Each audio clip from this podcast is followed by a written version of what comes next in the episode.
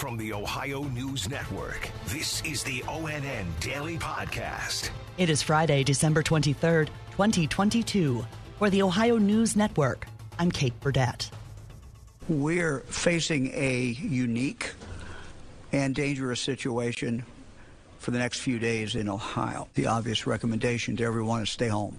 Governor Mike DeWine warning Ohioans that this storm is to be taken seriously. The entire state is in the grip of severe winter weather. Brooke Ebersole, spokesperson for the Ohio Department of Transportation, says plow drivers have their work cut out for them. If you are out on the roads, remember that if you can't see because the snow is blowing so hard, our crews are struggling struggling to see also. So rest assured they are out there. They are continuing to fight those roads for you. But as long as we're battling these high winds and these this snow blowing around, it's going to create a challenge where crews have to come back and push that snow off again and again and again. Nearly all of Ohio's counties are under some level of snow emergency. A reminder, under a level three snow emergency, drivers can be arrested and charged with a misdemeanor for taking to the roads. This historic winter storm is causing headaches for holiday air travelers, too. O N N's Lacey Crisp reports from the Columbus airport. There are more cancellations and delays than there are on-time arrivals and departures. I talked to one woman who said her son has actually been on the tarmac here. The issue is the plane door is frozen shut, and so they can't get off the plane. I talked to another woman who's flying in from Canada. She got stuck in Denver for seven hours. A lot of people told me also they missed their flights because the roads were so bad. Lacey Crisp in Columbus. If it's too cold outside for humans, it is for pets, too. O N N's Yolanda Harris has more with pet expert Justine Lentz. The C D C says now is the time to bring your pets inside. Now, if they do go outdoors, it's best to keep it quick. And some experts suggest doing bathroom breaks on a leash. We definitely want to be keeping it under fifteen minutes, fifteen to twenty minutes on the outside. But really just making sure you're keeping a visual on your pet because you never know what could happen out there. We certainly wouldn't want anyone to get lost in this type of extreme weather. Well, if you do notice an animal that's left outside and not being cared for, call your local animal services or non-emergency police number. I'm Yolanda Harris. It's being called a Christmas miracle. Five-month-old baby Kassan Thomas was found alive last night in Indianapolis. More from O N N's Angela Ann. Authorities found him last night in Indianapolis, and police say Kassan was inside that same stolen car from that Amber Alert earlier this week wearing the same clothing. The car was parked running outside of Papa John's again in Indianapolis. His family says they are overjoyed that he's alive and okay. Ten fingers, ten toes, healthy. We just got to make sure he got that same smile. That was Kassan's grandmother. Meantime, the suspect out of this Amber Alert, Nala Jackson, has been arrested. And that happened just before baby Kassan was found. I'm Angela Ann. Kassan and his twin brother Kyer were in their mother's car when it was stolen outside of a Columbus restaurant while mom was picking up a DoorDash order Monday night. Hours later, Kyer was found outside of the Dayton airport.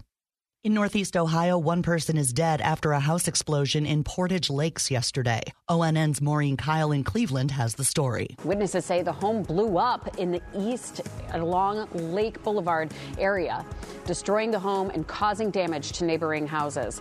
The man's body was pulled from the scene but has not been identified. I'm Maureen Kyle. In the Cleveland suburb of Solon, a school bus driver faces charges after she tested positive for alcohol during a random screening. O N N's Austin Love has more. Police say fifty-five-year-old Christina Krasinski was arrested and cited for operating a vehicle under the influence, commercial vehicle prohibited acts, and endangering children.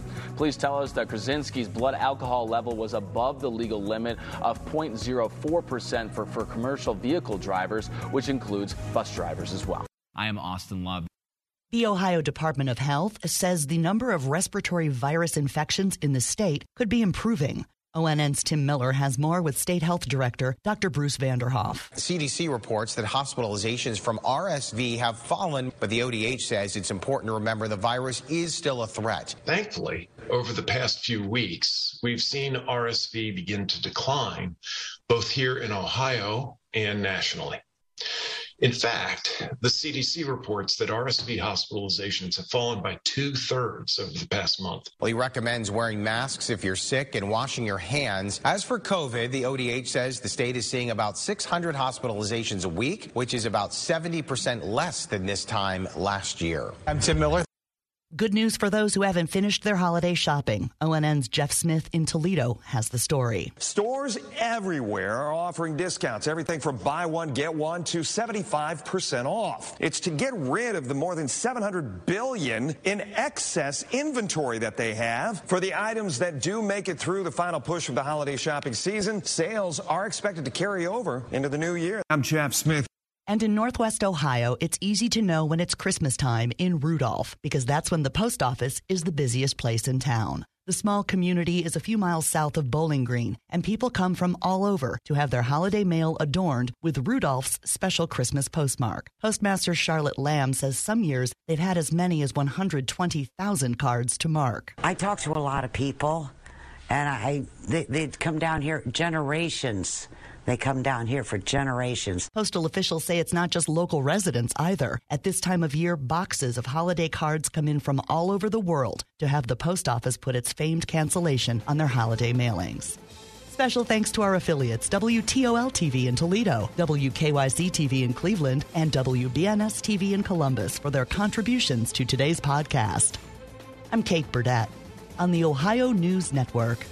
This has been the O N N Daily Podcast, a production of Radio Ohio Incorporated on the Ohio News Network.